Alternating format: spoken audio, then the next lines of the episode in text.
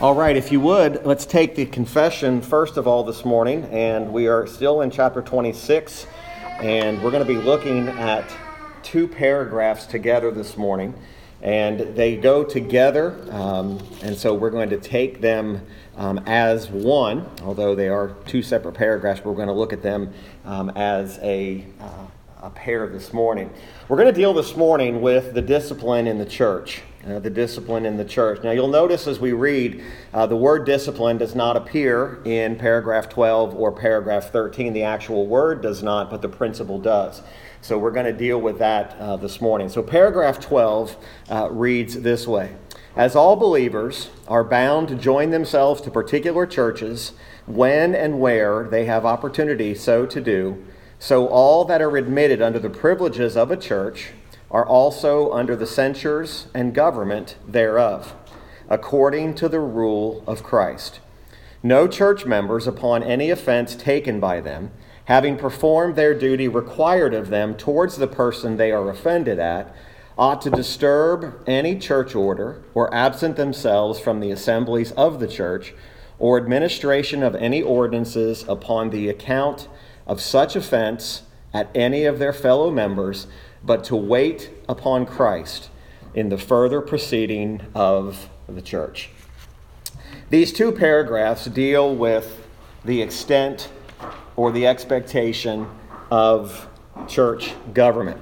Uh, as we learned, even all the way back in paragraph 5 of chapter 26, we learned uh, that there is an order. Uh, there's an order to everything. Um, we, if we go to a place of employment, you go to a place where there is order. Uh, we are accustomed to order. We're accustomed to uh, things being done properly. And so this is not a new principle or a new concept. However, the, one of the big differences in the church government concerns this area of what's referred to as church discipline or church discipline uh, by the local church. Now, we, we really do need to further explain what discipline is and understand why it's important, uh, why the confession writers believe this. And uh, we're going to be making, uh, looking at a number of different scriptures this morning, but I want to give us a little bit of a background um, on to what we've been dealing with. Uh, as we've studied through this chapter, chapter 26, we have we realize, or at least I hope we realize, uh, that we're not just dealing, when we talk about the church, of another social club. We're not talking about something that is another place to belong. We're not talking about something that is just to kind of loosely meets together every once in a while, um, has some common things, has some similarities, has people with some common interest. Uh, but rather, we are talking about something that is more than that.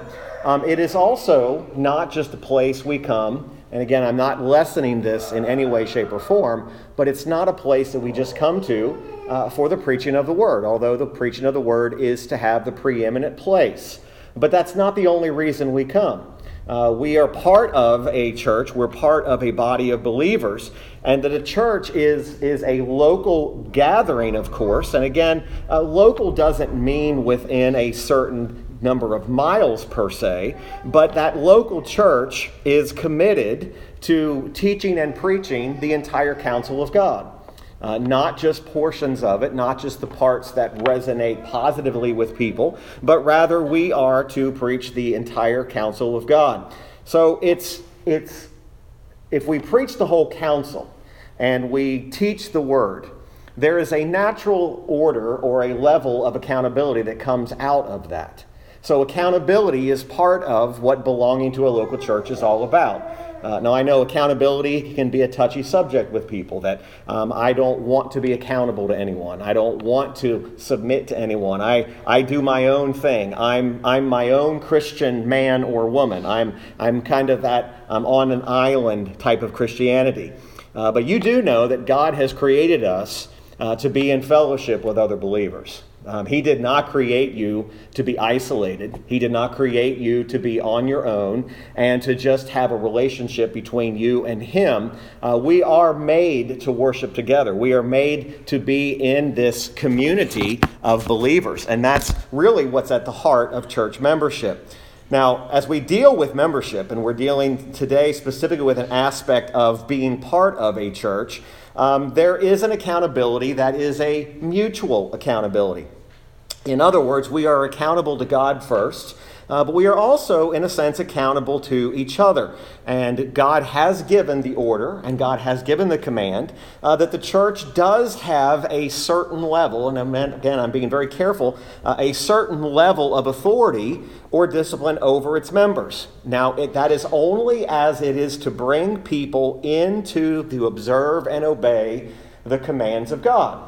In other words, I can't we can't, elders can't, pastors can't use that authority to exercise discipline in areas that they are not called to do so. In other words, there is a limit to where this authority can go.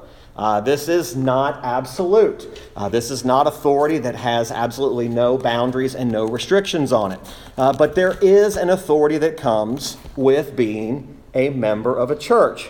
Now, we understand that biblically, uh, we are commanded to join ourselves to a church, uh, but we also, that's voluntary. Uh, you are not uh, forced here today against your will. Uh, you are here voluntarily. You chose to be here today. Uh, nobody um, implicitly or forcibly said, You're coming with me in many cases. Um, I would chuckle a little bit. I was forced as a child many times to go to church. Um, many, many times. So I guess there are certain um, exceptions to that rule this morning that might apply. So maybe rephrase that. Maybe you were forced here against your will today, but praise God if somebody did, right? So if you were forced against your will, maybe this is a good thing.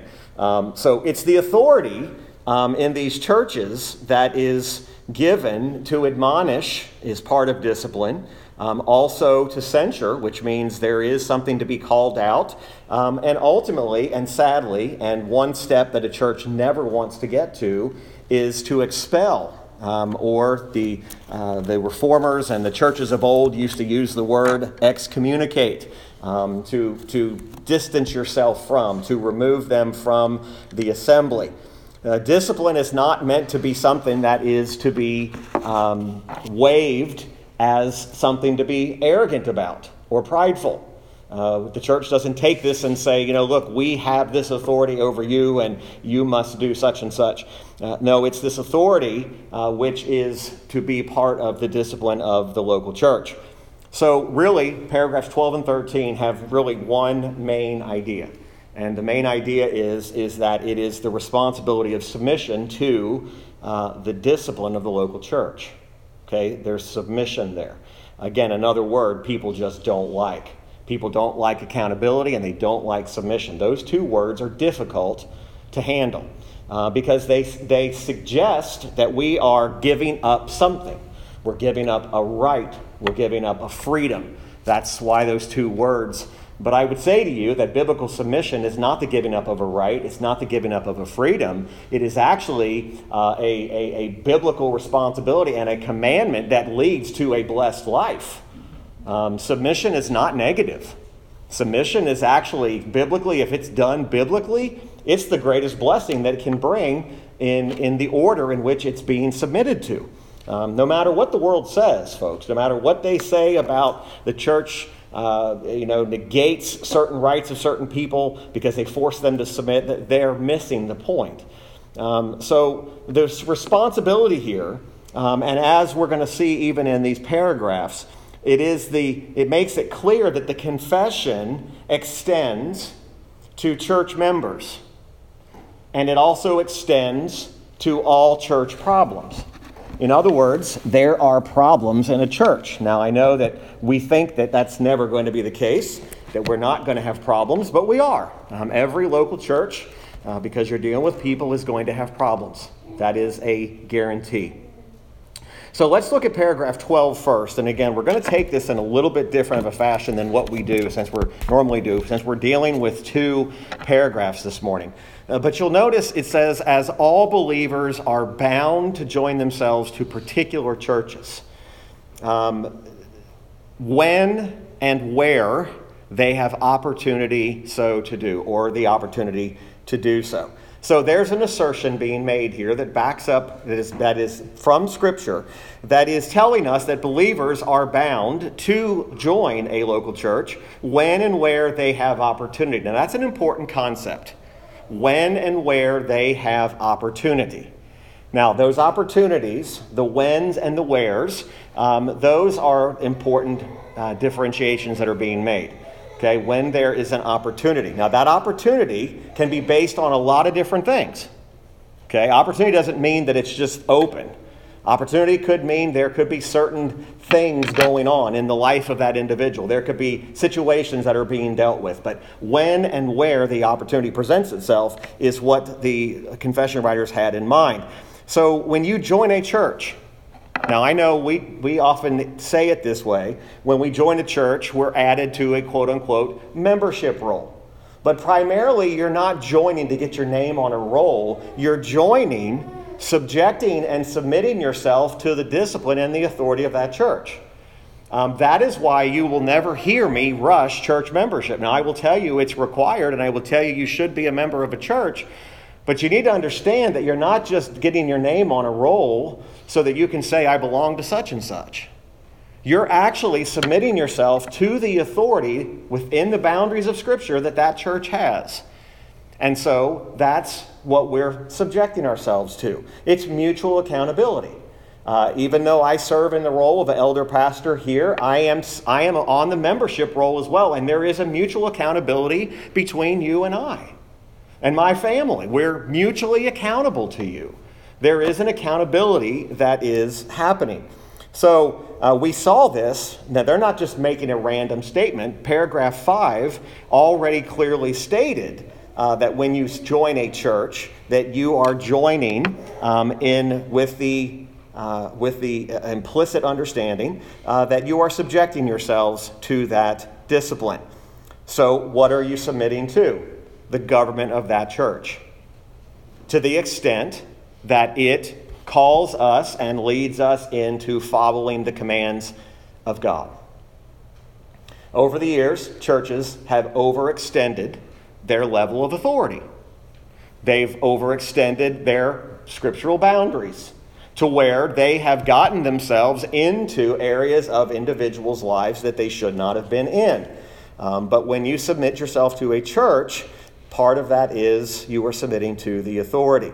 Now, the biblical support for the government of churches or how we're to deal with members is found in a number of different passages. Uh, now, you'll see that there's two footnoted from this first paragraph. So it says, after they have opportunity to do so, so all that are admitted under the privileges of a church are also under the censures and government thereof, according to the rule of Christ. So there's two uh, main passages that are mentioned here. I'm going to give you a couple others. The first one is 1 Thessalonians 5:14. Now these are all passages that are in the context of dealing with individuals or dealing with the local church.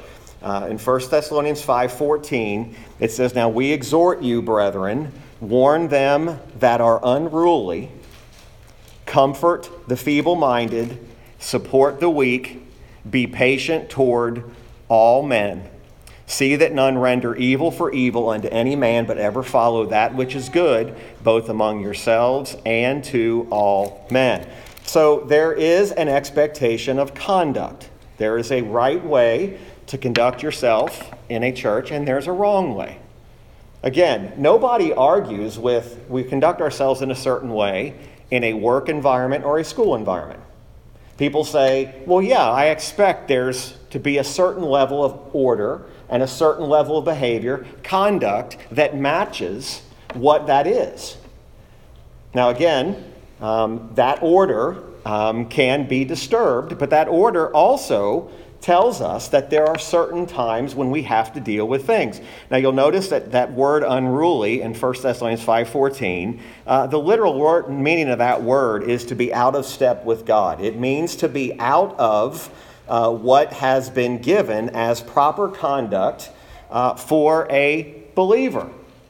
Believe it or not, it's not legalistic to say we're supposed to act a certain way. There, there are responsibilities. Now, I know the popular church today says, look, it's basically come as you are, stay as you are, be as you are. God, doesn't, God just wants us to be comfortable. The problem with that is it's not biblical. Uh, there's proper conduct, there's a proper way in which we are to behave. And so that's what is being asserted here. Um, if you turn over to the book of Second Thessalonians, uh, the second footnoted here is uh, 2 Thessalonians 3.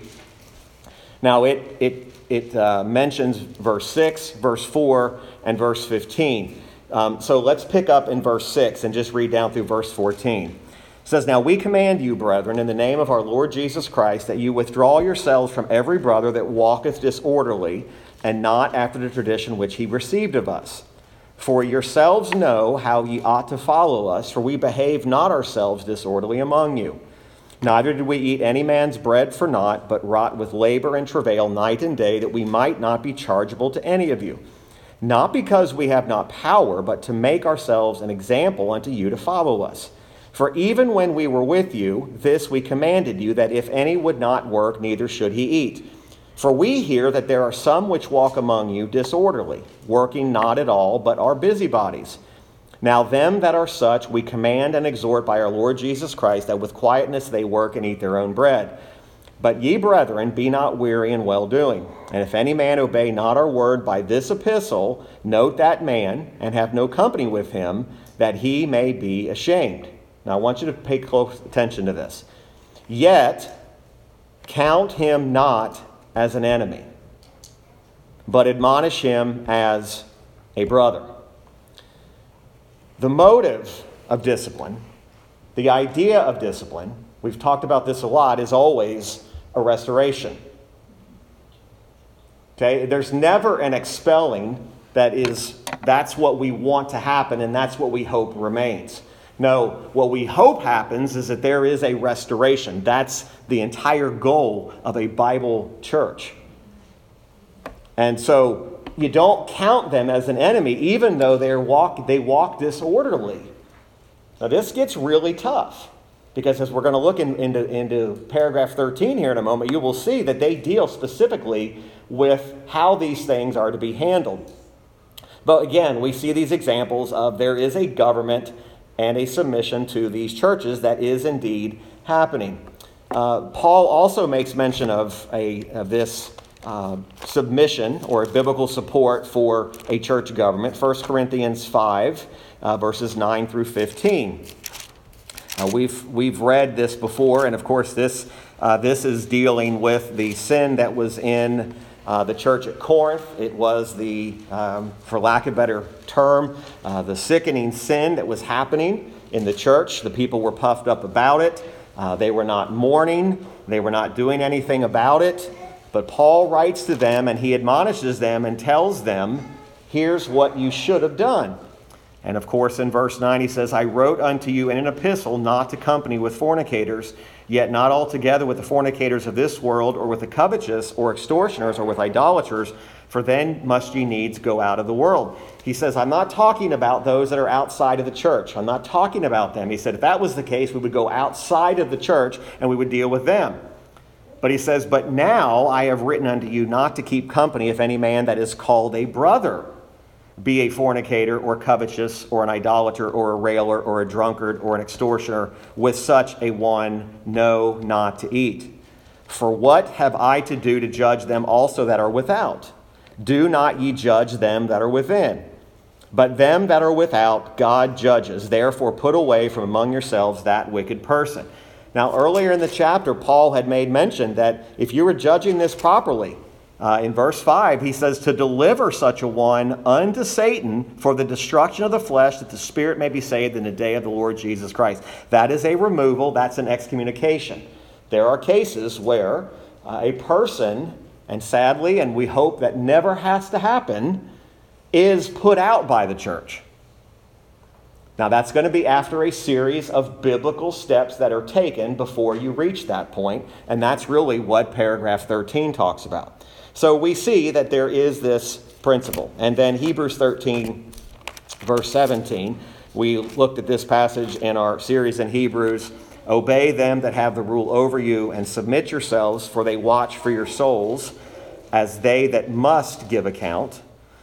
That they may do it with joy and not with grief, for that is unprofitable for you.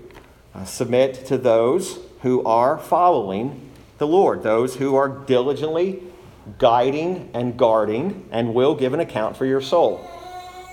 Okay, pastors and elders will give an account for the souls of the people that were put under um, their under their flock. Nobody rushes headlong into being a pastor or an elder knowing that. Because they realize that there's an accountability before God Himself. They're given account for you. Okay, and notice again what he said. To not obey them is unprofitable for you. Okay, so God clearly says there is an extent, there is an expectation of this government. Now, when we look at paragraph 13 and tie these two thoughts together, you'll notice that there's a specific, uh, a specific situation being given here. Now, notice again, it says very clearly no church members upon any offense taken by them. So the confession writers are pointing to a, a, a, a church member who is offended by someone else. Now, I guarantee you, in any church, there is going to be an offense. You are not going to be able to belong to a church for extended periods of time without somebody offending you. Sometimes those offenses are justified, sometimes they're perceived, sometimes there's a deception there, sometimes it's the result of gossip, but there's going to be an offense. So, church members, so this is, this is giving us the context. No church member, upon an offense done to them, now watch the order, having performed their duty required of them towards the person they are offended at. In other words, here's the steps that a church member who's been offended, right, by another person, after they have done what they're biblically required to do, which is what Matthew 18 teaches us, is to go to that person individually. Okay? Individually. Individually. You don't tell it to the church first, you go to them individually and talk to them about the offense that was given. Now the prayer is is that upon that first meeting, the person who did the offending realizes whether perceived or real that brother, sister, I have offended you and I'm acknowledging that sin and I am going, I am repenting of that. Now, at that point, if that happens, that's the end of it. That's it. You've, you have solved the problem. At that point, there is no need for you to say, I want you to know I went to so and so, had an offense against someone, and I went to them, and I just want you to know all about the details of what happened. That's not necessary. Two brothers, sisters in Christ handled the problem. The forgiveness was granted because there was repentance offered. So the situation the confession writers were thinking about here was exactly that. That what should you do in a case where you have been offended, you've done everything you're supposed to do. Notice now again, so let's look, look over at Matthew 18 and let's follow the procedure because this is after everything's been done. Okay, so after you who've been offended, you have followed the discipline or followed the, the order that's in Matthew 18. Moreover, if thy brother shall trespass against thee, go and tell him his fault between thee and him alone. It, it cannot be any clearer than that. If he shall hear thee, thou hast gained thy brother. Or that gaining there is this return or restoration of the brother. Now, the relationship itself, the fellowship was broken not talking about a person who lost his salvation, but you've restored him back. He's, he's back into the brethren. But if he will not hear thee, okay, so not hearing can take on a lot of different forms. And by the way, there is no timetable put in between this first meeting of between, let's just use me, me and you. There's no timetable given how long I give you to respond properly. It doesn't mean that if I go to you and you don't respond immediately, that I immediately turn around and do the next step. There may be some time that goes in between this. So, what is the second step? If he will not hear thee, then take with thee one or two more, Okay, notice it's very clear one or two more. And what do you do? That in the mouth of two or three witnesses every word may be established. This is so helpful and almost staggeringly helpful. That what's happening will be confirmed and established by witnesses. So now this has become something that is, is, he, is what is this here? What do we have? And so we follow the order. That in the mouth of two or three witnesses every word may be established. And if he shall neglect to hear them, so we see the pattern. You went alone, he didn't hear. You took, you took uh, one or two more, he wouldn't hear. Again, no timetable is put here. Tell it unto the church. Now it's become a, now it's become a public matter. Now it's become here's a situation where here's, here's what's happening. Now, again, remember, this is a church member who's been offended by another, by another member. Tell it unto the church, but if he neglect to hear the church, let him be unto thee as a heathen man and a publican. This is the final step, which is what's to expel or to put them outside of the church. Now, here's where our problem is as humans. We all have a timetable, and if you're the one who's been offended, we all have a timetable on how quickly all this should go down. Right? Am I just speaking honestly? We all have a timetable. Some of your timetable would be if they don't hear me immediately, I'm immediately getting on my phone and I'm calling for one or two more to come with me the same day. We expect that it's going to be handled according to our timetable. Now, notice what it says. So here's the, the, confession again says they've performed their duty required of them. So you're the one that's been offended. You've done everything you're supposed to do. You followed the order, you followed the biblical pattern. Here's what it says no church member should do ought to disturb any church order. So if you've done everything you're supposed to do, what are you supposed to do now? You're supposed to wait. Just don't disturb any church order.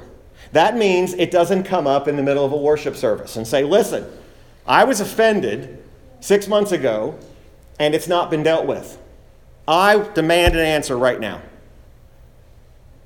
You've disturbed church order in its corporate worship. It doesn't necessarily mean a service.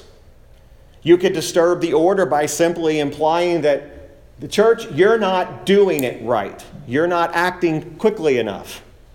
What is church order? Church order means even the structure of leadership, pastors and elders, how that structure goes down. So, again, what this person who's been offended should be willing to do is to recognize that once I have followed all of the order of the Bible, I'm not to disturb the church order, or what becomes the next popular step to do is to absent themselves from the assembly of the church. So, what do we do? We just get mad and we stop coming to services. We just stop going to church. I'm mad. I'm mad because someone offended me and they will not. The church isn't dealing with it. I followed everything they told me to do. I even looked at Matthew 18, I followed it to a T, and they're not doing anything. So I'll get back at them and I'll show them I'm angry. I'll just absent myself from the assemblies. And then it takes it one step further and from the administration of the, any ordinances. I remove myself from the assembly. I remove myself from even the observance of the Lord's Supper, one of the two ordinances. I pull myself away from that.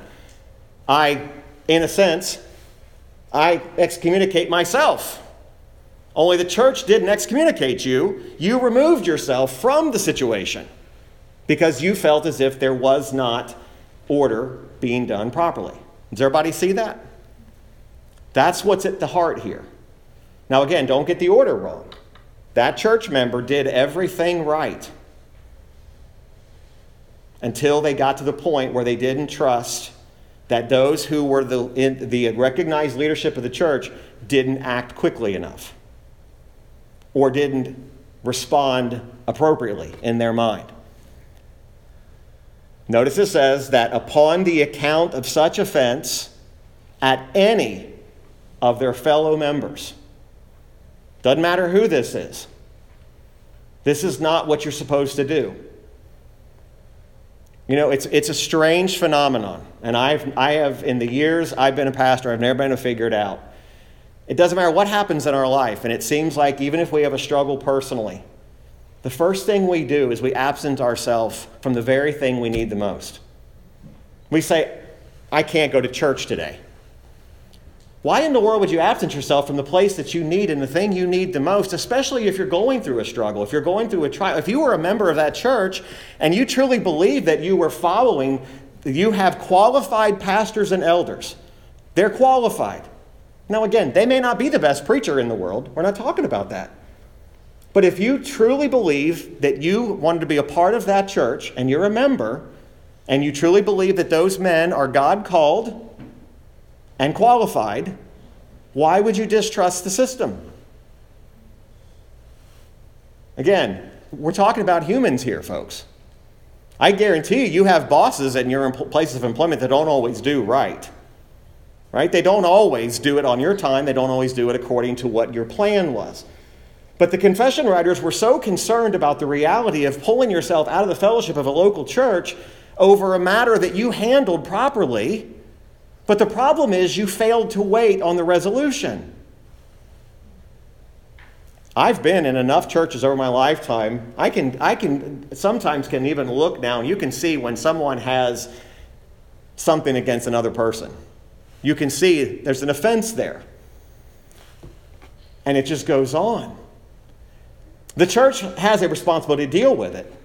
But here's what the confession writers had in mind upon the account of such offense at any of their fellow members, but to wait upon church administration.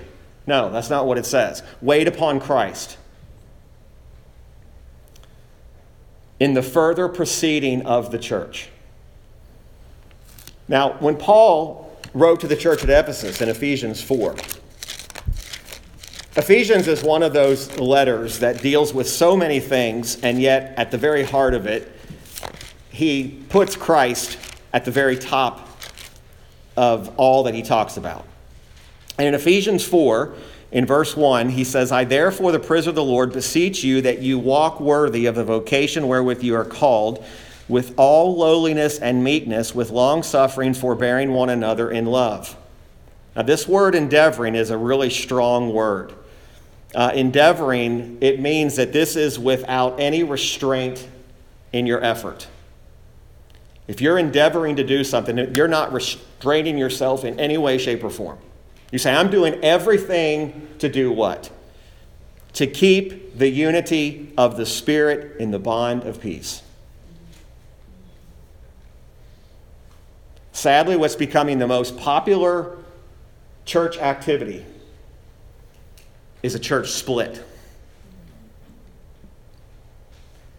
You're not helping anything. If there's not a major doctrinal error, but you're splitting because somebody failed to wait on Christ, you're causing irreparable harm to many people. I've seen it happen many times. To endeavor to keep the unity of the Spirit in the bond of peace, there is one body, one Spirit even as you are called in the one hope of your calling, one Lord, one faith, one baptism, one God and Father of all, who is above all and through all and in you all, but unto every one of us is given grace according to the measure of the gift of Christ. So we see here that this restriction is that church members know what they should do. They simply should wait. Well, I'm going to rush my offended and I'm going to put my offense to the top of the list. No, it says wait on Christ. This says that if I've done what I should have done, I don't I give a, give the real life example. Somebody offends you this day in between service. I hope it doesn't happen, but someone offends you. We've just learned the steps to take. Right? we're all under the accountable, we're all accountable now to that. So if somebody says, and, and by the way, sometimes our offenses are so unintended. I'm telling you, most of the time when church members get offended at each other, it was an offense that was not intended. I can assure you of that. You get around people like us, and you start getting all sorts of personalities, and you start getting all sorts of sense of humor. And I'm telling you, some people just function differently. And some people say things and it's just who they are. They didn't mean to offend you. And I mean, people get mad and they stew and they get angry. And I get a letter later saying, We're gone. And I say, Well, what happened? Well, so and so offended me during fellowship time. And I always say the same thing Did you go to them by yourself and tell them what happened? Well, well no then you left wrongly because you didn't even follow the order. Most times, these offenses are not intentional. But there are offenses that happen. An offense is an offense. Now, you, as the one who did the offending, have to be gracious enough to accept that even though you didn't mean it, accept the fact that it came across that way. Now, that's not always easy. Because what, are we, what are we tempted to do? We're tempted to defend our turf and we're tempted to push back and say, Well, I didn't mean that. And we say things we shouldn't say, like, That's silly. You shouldn't feel that way. That'll never solve a problem. It actually just elevates it. So there's humility on both sides. The person who's doing the offending has to be humble, and the person going to that person has to be humble. And if Christians actually do Ephesians 4 and are lowly and meek, long suffering, forbearing one another, and they endeavor without restraint to keep unity between themselves and that person, you're going to get a resolution. Now, there are extreme cases where a person will not hear anything because we can be that depraved and that sinful that we say, I'm not going to listen to anybody. And that's why there is an order as to what's going to happen. If you refuse to hear, we're going to follow church order of Matthew 18. One or two more are going to come to you who did the offending. You're going to stiffen your neck and you're going to say, I'm not moving off of this. People are going to come and tell it to the church. And then we're going to follow the order that it says. What that timetable looks like, that's the waiting part. I'm going to tell you something. I have watched over the years not just here, but in ministries and ministry I've been a part of. It's an amazing thing what happens, how many times God takes care of something if we would have just waited. Now, there are certain circumstances that are happening, and they're happening in some of our churches today. These are matters that have to be dealt with like yesterday. I mean, there are some so, such atrocities happening inside of churches that people are having to jump on that right away because we're talking about pushing criminal here, right? I want you to understand that there is this responsibility that we have. This is not to be viewed as a reason why we should split or why we should leave. It's man and church members think that don't I have a right to just leave if I'm offended? Or you mean I don't just have the right to pick up and go and do whatever I want? Now there are there are exceptions to everything we talk about, of course. But the importance of Christ's directions in Matthew 18 for our conduct in the church can't be ignored, how we're to handle it. Those principles Again, Ephesians 4 shows us that. Colossians 3 makes mention very similarly to what Paul wrote to the church at Ephesus. He wrote to the church at Colossae the same thing. But if you love your brother or sister in Christ, you're not going to leave a fellowship without the greatest sense of hesitation. Look, if I just look at church as another club I belong to, and if the club makes me mad, I just resign you're losing the preciousness of your local church. And I don't mean to be cute, but if you treat your church membership like your golf club membership, and folks, that's what's happening. People don't even give any, they get offended one day and they're gone. There's no following Matthew 18 at all. I'm convinced in those cases, and this might, this might ruffle a few feathers, you were looking to leave already. Now, again, there's an importance here. The precise words of the confession and what the scripture is teaching us is that we wait upon Christ in the further proceeding of the church. If you've joined that church believing that Christ through the Spirit is present, you're in a church that has qualified, clearly called pastors and elders, then even if a church has delayed or even what appears to be not done it everything right, what should you do about it? Pray. We forget about the importance of praying for those situations and allowing God to take care of it. When we get offended, what do we want? We want to be vindicated. We want to be proven that we were right. And even in the way we approach Matthew 18, we better be careful as to how we go to that other person. Taking all those principles of that, we're not the, the beams and the logs in our own eyes and calling out everything. We got to be very careful about how we do that. But to just simply say, I just want no part of this anymore, is to suggest that Christ is not present in that church. God's not there. God's not doing what he's supposed to be. God's not working there, so I'm just going to go somewhere else. Now, there are times, and it happens, and it has happened numerous times, where we quickly decide I'm willing to submit and subject myself to that local church. Only to find out that I'm really not willing to do that. I'm not really willing to be subjected to it. It's not just about the privileges. And, and again, we'll talk about that in another lesson. It's not about just privileges, it's actually more about the responsibilities. You know, it used to be that church privileges, and it kind of morphed into this over the years, as church privileges just meant you got a vote in anything important the church did. It's not the biblical standard exactly the way did. We just cast ballots on things. But that was a privilege. But the privileges also include the abilities to be in fellowship, the ability to observe the, the supper together, to, to, to, to do life together. I don't look at anybody here and just say, these are just people I only want to see on Sundays and Wednesdays. Schedules and everything makes this difficult, but I don't just look at this and say, this is just kind of a club I come to every Sunday and Wednesday, and you people will listen to me. It's supposed to be so much more than that.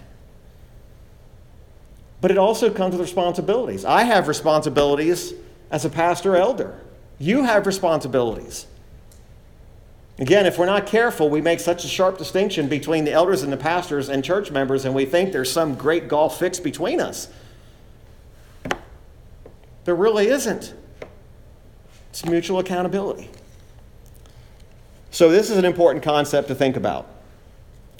So, next week, we'll get into the last two paragraphs, which actually deal with the communion of churches. Not just our church, but communion with other like minded churches. How do, we, how do we handle that? What do we, what do, we do? What's our, what does our fellowship look like?